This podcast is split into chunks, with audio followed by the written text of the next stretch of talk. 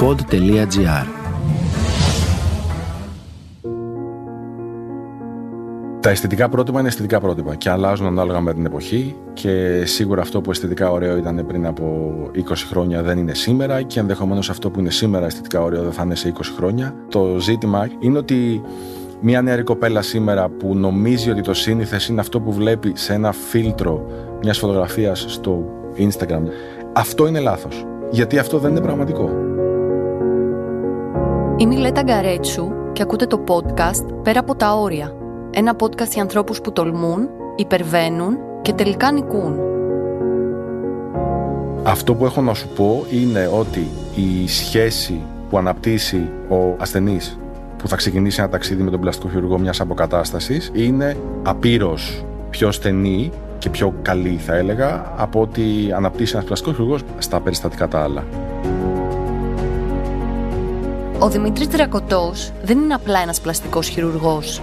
Η εμπειρία που κουβαλάει είναι τεράστια. Έχει εργαστεί στο εξωτερικό και στην Ελλάδα, σε σπουδαία νοσοκομεία αλλά και κλινικές. Έχει ασχοληθεί με την αισθητική πλαστική χειρουργική και με την επανορθωτική πλαστική χειρουργική και ιδιαίτερα με την αποκατάσταση μαστού και την ογκολογία δέρματος και μαλακών μορίων. Σε αυτό το επεισόδιο μου μιλάει ανοιχτά για όλα όσα πρέπει να γνωρίζουμε για την πλαστική χειρουργική. Τι πραγματικά του ζητάνε εκείνοι που περνάνε την πόρτα του ιατρίου του; Τι οδηγεί ένα νέο ή μια νέα στο να αλλάξουν κάτι πάνω τους; Είναι άραγε τα πρότυπα των μέσων κοινωνικής δικτύωσης σωστά; Από την άλλη, τι συμβαίνει σε εκείνες τις περιπτώσεις που μια επανορθωτική πλαστική είναι απαραίτητη; Σε αυτό το επεισόδιο θα ακούσετε πιο πραγματικά είναι το όριο στην πλαστική χειρουργική και στις αισθητικές επεμβάσεις και αν τελικά όλο αυτό είναι μια μόδα ή μια βαθύτερη ανάγκη. Η κουβέντα μας ξεκινάει ρωτώντας τον ποιες είναι οι πιο κλασικές περιπτώσεις που ζητούν τη βοήθειά του. Ε, σαν πλαστικός χειρουργός στο ελεύθερο επάγγελμα με ένα ιδιωτικό γιατρείο είναι δεδομένο πλέον ότι τα περισσότερα περιστατικά αφορούν την αισθητική πλαστική χειρουργική η αποκατάσταση, η επανορθωτική πλαστική χειρουργική είναι ένα κομμάτι το οποίο σαφώς κατά τη διάρκεια της εκπαίδευσής μας και πιο πολύ στα πρώτα στάδια της ε, καριέρας μας ασχοληθήκαμε πολύ με αυτό. Όσον αφορά τις ε, αισθητικές επεμβάσεις, θες να μου περιγράψεις λίγο. Πώς γίνεται, έρχεται μια γυναίκα, ένας άντρας με μια φωτογραφία και σου λέει: Θέλω να γίνω έτσι. Σε ρωτάει τη γνώμη σου. Πώς είναι η όλη διαδικασία; Αυτό νομίζω ότι σε κάθε επέμβαση, σε κάθε περίπτωση λίγο εξατομικεύεται. Ωστόσο, στην όλη διαδικασία υπάρχουν κάποιες κόκκινες σημαίες, κάποια red flags. Για παράδειγμα, ανέφερε ήδη ένα, όταν θα μπει μέσα ένας ενδιαφερόμενος ή μια ενδιαφερόμενη με μια φωτογραφία, αυτό αμέσως αυτόματα σηκώνει μια τέτοια κόκκινη σημαία. Γιατί, γιατί κάθε αποτέλεσμα, κάθε αισθητικό αποτέλεσμα έχει να κάνει και με την διαδικασία τη χειρουργική που θα κάνει ο κάθε πλαστικός χειρουργός, αλλά και με το σημείο αφετηρίας. Δεν έχουμε όλοι το ίδιο σημείο αφετηρίας, άρα δεν μπορούμε να έχουμε όλοι και το ίδιο σημείο τερματισμού. Αυτό που έχει πολύ πιο πολύ νόημα είναι και το κάνουμε σε κάποιες περιπτώσεις, μια ψηφιακή απεικόνηση στο κάθε χειρουργείο με το αποτέλεσμα που θεωρούμε εμείς, σαν πλαστική χειρουργία, ότι μπορούμε να προσφέρουμε στο δεδομένο πρόσωπο ή στο δεδομένο σώμα ή στο δεδομένο μαστό. Αυτό για μένα έχει πολύ πιο πολύ νόημα και για τον ασθενή και για μας από το να προσπαθήσουμε να φτάσουμε σε ένα αποτέλεσμα μιας φωτογραφίας ενός άλλου σώματος ή ενός άλλου προσώπου.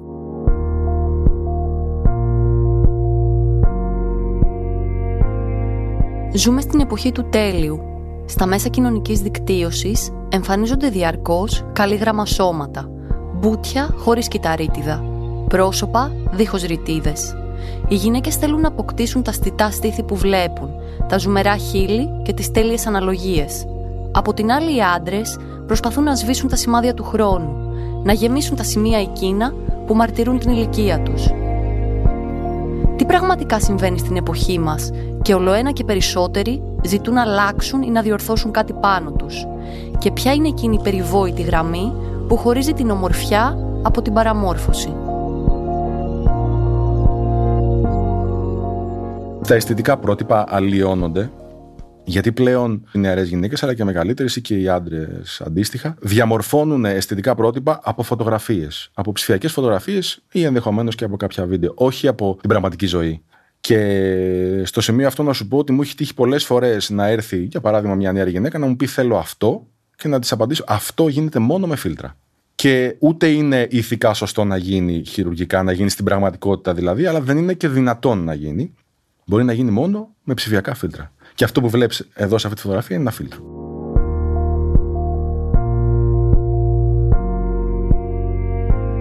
Ίσως ενδεχομένως σε κάθε περίπτωση να είναι σε διαφορετικό σημείο αυτή η λεπτή νοητή γραμμή.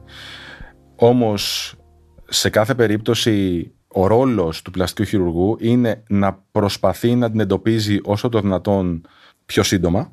Ενδεχομένως πολλές φορές να εντοπίζει ότι υπάρχει κάποιο πρόβλημα εκεί, ακόμα και πριν από το χειρουργείο, ιδανικά βασικά, και να κατευθύνει αναλόγως τον ενδιαφερόμενο ή την ενδιαφερόμενη.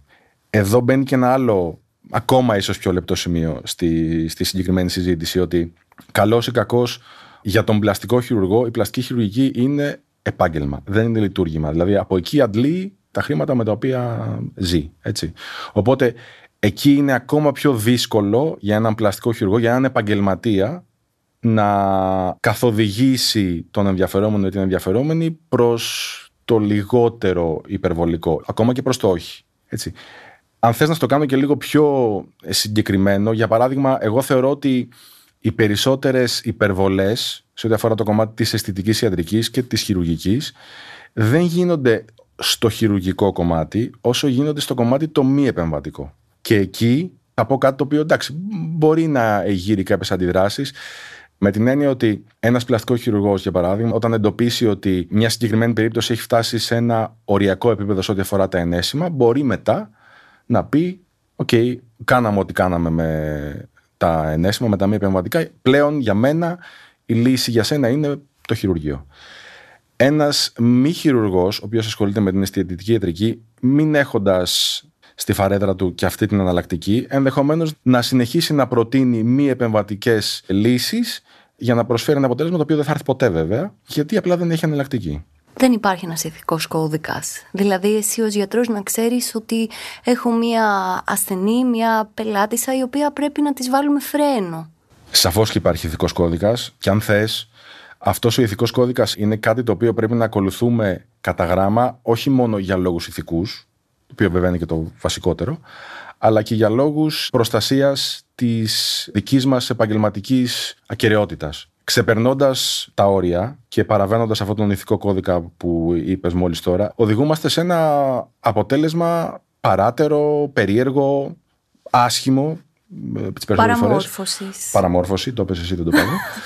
ε, το οποίο αυτόματα μας χαρακτηρίζει σαν δημιουργούς του. Επομένως, αυτό και μόνο νομίζω είναι η απάντηση στο ερώτημά σου. Ότι και ηθικά δεν πρέπει να παραβαίνουμε τον κώδικα, αλλά και μας προστατεύει και σαν επαγγελματίες. Σου τυχαίνουν περιπτώσεις που έρχονται σε σένα αφού έχουν υπερβεί την γραμμή και θέλουν τώρα να, να σώσουν αυτό που πιθανόν δεν σώζεται. Ναι, φυσικά και γίνεται αυτό. Και σε ό,τι αφορά το καθαρά χειρουργικό κομμάτι, να σου πω ότι μία επέμβαση, είτε είναι επέμβαση μαστού, είτε είναι επέμβαση ρινοπλαστικής, για παράδειγμα, από τη στιγμή που δεν είναι πρώτη επέμβαση και είναι επανεπέμβαση ή διορθωτική επέμβαση ή οτιδήποτε, αυτομάτως γίνεται πολύ πιο δύσκολη. Και ένα άλλο ενδιαφέρον στοιχείο που έχω να σου πω, τουλάχιστον σε ό,τι αφορά τα μη επεμβατικά, είναι ότι στα συνέδρια πλαστικής χειρουργικής συνήθως υπάρχουν ολόκληρα sections, κομμάτια που αφορούν ένα σύνδρομο της εποχής μας που λέγεται overfilled face. Δηλαδή τα πρισμένα πρόσωπα, κυρίως από γυαλουρονικό οξύ είναι, στα οποία υπάρχουν πολύ συγκεκριμένα πράγματα που πρέπει να κάνουμε και να μην κάνουμε. Έτσι. Θες να μου περιγράψεις λίγο ποιες είναι οι μη επεμβατικές διαδικασίες, γιατί πολλοί κόσμοι μπορεί να μην γνωρίζει. Οι μη επεμβατικές διαδικασίες είναι οτιδήποτε γίνεται έξω από το χειρουργείο. Έτσι. Για παράδειγμα, υπάρχει μια πολύ μεγάλη γκάμα ενεσίμων που γίνονται, είτε το ιαλουρονικό, είτε άλλα ενέσιμα υλικά, ενέσιμα εμφυτεύματα. Υπάρχει η βοτουλινική τοξίνη που κάνει κάτι πάλι πολύ συγκεκριμένο σε ό,τι αφορά τις ρητίδες έκφρασης. Και μετά υπάρχει και μια πολύ μεγάλη γκάμα θεραπείων που αφορούν μηχανήματα, έτσι τα λέμε, μηχανήματα που παράγουν ενέργεια. Είτε αυτό είναι λέιζερ, είτε είναι ραδιοσυχνότητες, είναι υπέρηχοι οτιδήποτε. Είναι ένα τεράστιο κομμάτι της αισθητιατρικής που εξελίσσεται με πάρα πολύ μεγάλους ρυθμούς πολλές φορές καταφέρνει να υποκαταστήσει σε κάποιες περιπτώσεις μια χειρουργική επέμβαση ή τέλος πάντων απλά να την μεταφέρει χρονικά αργότερα. Είμαι πολύ περίεργη για κάτι. Αν σου έχουν τύχει περιπτώσεις στο ιατρείο που να μην έρχονται με δική τους θέληση, αλλά να έρχονται επειδή το σύντροφός τους θέλει να αλλάξουν κάτι, είτε επειδή η μητέρα μιας κοπέλας βρίσκει λάθη στην εμφάνισή της, σου τυχαίνουν τέτοιες περιπτώσεις. Ναι, έχει τύχει. Αυτό που μου έχει τύχει αρκετές φορές είναι η θέληση της μητέρας, όπως είπες, ή του συντρόφου να είναι πολύ πιο ισχυρή από του ιδίου ή ο ίδιος να μην παίρνει την πρωτοβουλία και να τον προτρέπει, ας πούμε, η μητέρα ή, ή ο σύντροφος. Ε, εντάξει, εκεί αν όντως υπάρχει πρόβλημα και υπάρχει ένδειξη, δεν θεωρώ ότι υπάρχει κάποιο πρόβλημα. Πρόβλημα υπάρχει όταν πραγματικά ο ίδιος δεν θέλει και απλά τον σέρνει κάποιος στο ιατρείο Εκεί, εκεί προφανώς, αν διαπιστώσω κάτι τέτοιο. Εντάξει, αυτό κάπου στη συζήτηση προκύπτει και ναι, προχωράς. Έρχονται στο ιατρείο σου άνθρωποι οι οποίοι καταλήγουν εκεί λόγω bullying; Ναι, σίγουρα έρχονται. Τώρα, αν εγώ μπορώ να βοηθήσω με μία επέμβαση στο να τους κάνω τη ζωή πιο εύκολη, ναι, αρκετές φορές μπορώ. Το βασικό για μένα, σαν πλαστικό χειρουργό εκείνη τη στιγμή, είναι να θέσω την ένδειξη ή να μην θέσω την ένδειξη. Δηλαδή, αν δεν υπάρχει ένδειξη, να δώσω ένα παράδειγμα. Αν κάποιος ε, δέχεται bullying γιατί έχει μεγάλη μύτη. Αν όντως έχει μεγάλη μύτη, ενδεχομένως να μπορώ να τον βοηθήσω και να το αλλάξουμε αυτό. Αλλά μπορεί να δέχεται bullying γιατί έχει λίγο έτσι, ένα πρόβλημα μικρό στη μύτη. Τότε εκεί απλά πρέπει να βάλεις τα πράγματα σε μια σωστή οπτική. Έτσι, και από εκεί και πέρα, αν κάποιος συνεχίζει και θέλει να το κάνει, okay. Νομίζεις ότι θα φτάσει ποτέ αυτή η μέρα που μια γυναίκα θα μπορεί να συμβιβαστεί με τη φθορά του χρόνου; Δηλαδή θα κρατήσει τα μαλλιά της γκρι, θα κάνει κάτι μικρό αλλά όχι τόσο στο πρόσωπό της. Δηλαδή θεωρείς ότι μπορεί μια γυναίκα να φτάσει σε αυτό το επίπεδο που να συμβιβαστεί με αυτό που ο χρόνος της, της φέρνει; Εγώ αυτό που έχω να απαντήσω σε αυτό που με ρωτάς είναι το εξής ότι η σωστή αισθητική επέμβαση σε ό,τι αφορά τουλάχιστον το anti-aging, γιατί μια συγκεκριμένη κατηγορία επεμβάσεων ναι. είναι αυτή που με ρωτάς. Δεν είναι να γυρίσουμε τον χρόνο πίσω, όσο και αν σου φαίνεται περίεργο. Η σωστή επέμβαση είναι αυτή που θα σου δώσει την καλύτερη εκδοχή του εαυτού σου στη δεδομένη ηλικία. Για παράδειγμα, να δεις μια γυναίκα 60 χρονών και να πεις τι ωραία 60 χρόνια είναι αυτή. 60. Αυτή είναι η επιτυχημένη για μένα αισθητική παρέμβαση.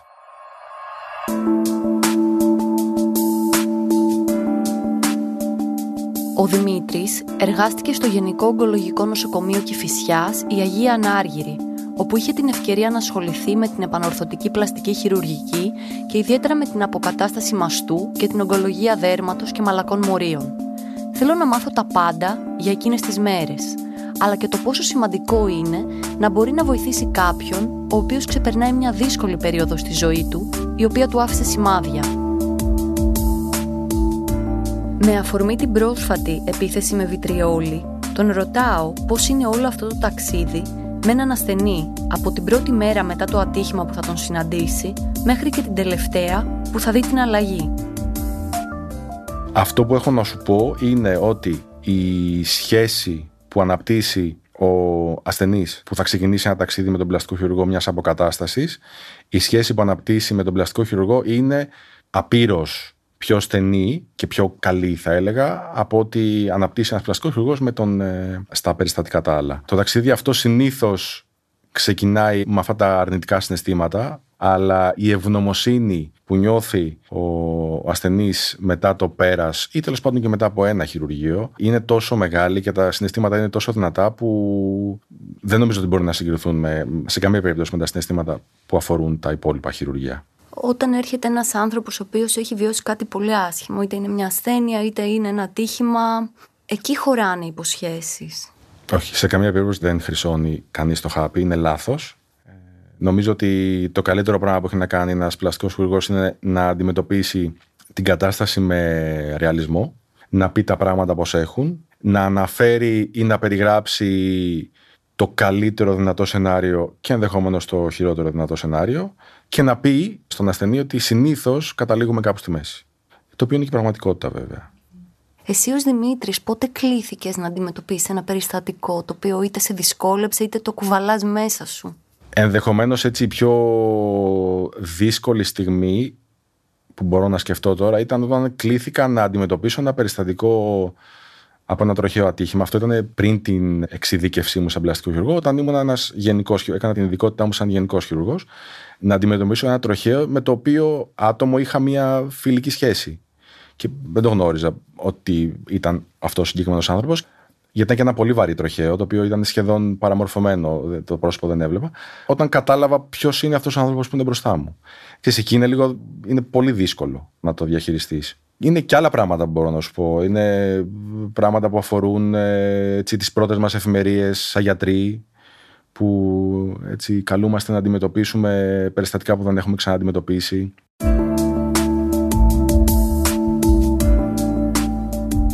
Ο Δημήτρης έχει ασχοληθεί ιδιαίτερα με την αποκατάσταση μαστού.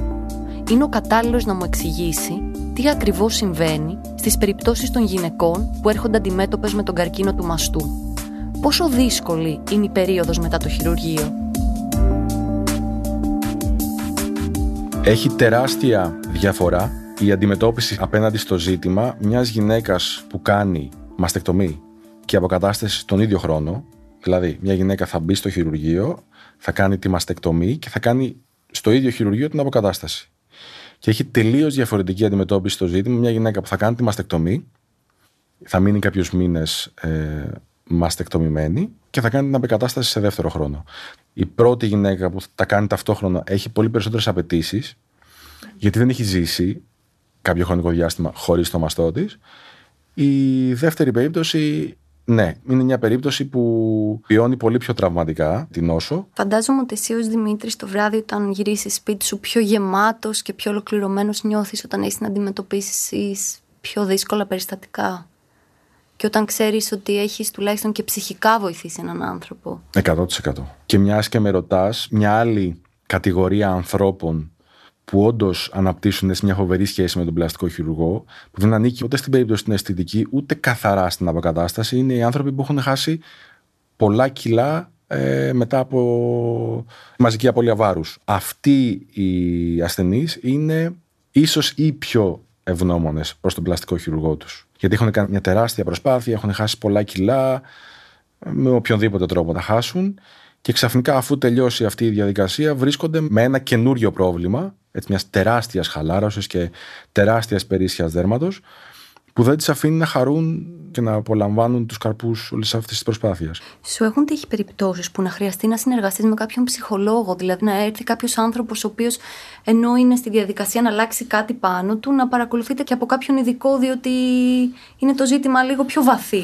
Η πιο στενή συνεργασία που είχα με ψυχολόγο για μια σειρά περιστατικών ήταν περιστατικά που αφορούν περιπτώσεις ε, αλλαγής φύλου. Βέβαια, αυτό ήταν σε ένα κομμάτι πιο παλιά της καριέρας μου. Αποφάσισα να μην ασχοληθώ τόσο πολύ σε βάθος με αυτό. Ωστόσο, αυτά είναι περιστατικά τα οποία πρέπει να περάσουν από μένα μια πολύ μακριά διαδρομή ψυχοθεραπευτική και συζήτησης με κάποιο ψυχολόγο, γιατί το να κάνει κανείς ένα τέτοιο χειρουργικό βήμα, χωρίς να υπάρχει γυρισμός προφανώς, είναι ένα τεράστιο βήμα. Ε. Εκεί λοιπόν, ναι, εκεί η συνεργασία με έναν ψυχολόγο είναι πάρα πολύ στενή.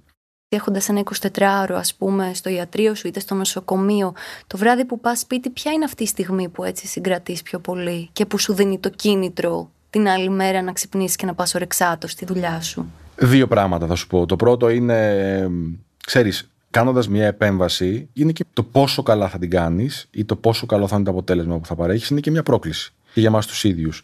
Οπότε, όταν έχεις κάνει μια συγκεκριμένη μέρα, όταν έχεις κάνει μια επέμβαση όσο καλύτερα θα μπορούσε να την κάνεις και είσαι ο ίδιος ικανοποιημένος με το αποτέλεσμα, αυτό είναι κάτι το οποίο στο τέλος της ημέρας θα το μνημονεύσεις. Και ένα δεύτερο είναι πάλι έχει να κάνει με τη συζήτηση που κάναμε προηγουμένως. Έτσι, σε περιστατικά που θα σου εκδηλώσουν την ευγνωμοσύνη τους μετά, και αυτό είναι κάτι το οποίο το συγκρατείς 100%. Σε ευχαριστώ πάρα πολύ. Εγώ ευχαριστώ. Ελπίζω, δεν ξέρω, να δώσαμε λίγο φως σε όσους σκέφτονται είτε να περάσουν την πόρτα του πλαστικού χειρουργού, είτε σε αυτούς που βιώνουν δυσκολίες και πιστεύουν ότι έχει έρθει το τέλος, ενώ ουσιαστικά υπάρχουν λύσεις στο να επανέλθουν μέχρι ενός σημείου. Και εγώ το ελπίζω και σε κάθε περίπτωση νομίζω ότι ανάλογα και με την περίπτωση βέβαια ότι καλό είναι να υπάρχει μια ενημέρωση να γνωρίζει κανείς ποιες είναι οι επιλογές του και στο αισθητικό κομμάτι και στο κομμάτι της αποκατάστασης και αφού έχει όλη αυτή την ενημέρωση να λαμβάνει κανείς τις αποφάσεις. Ευχαριστώ πολύ. Να είσαι καλά. Ευχαριστώ πολύ.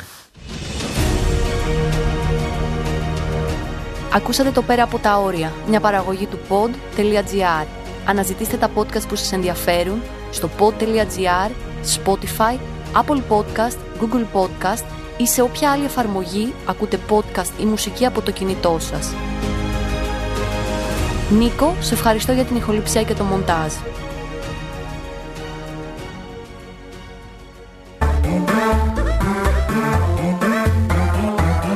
pod.gr. Το καλό να ακούγεται.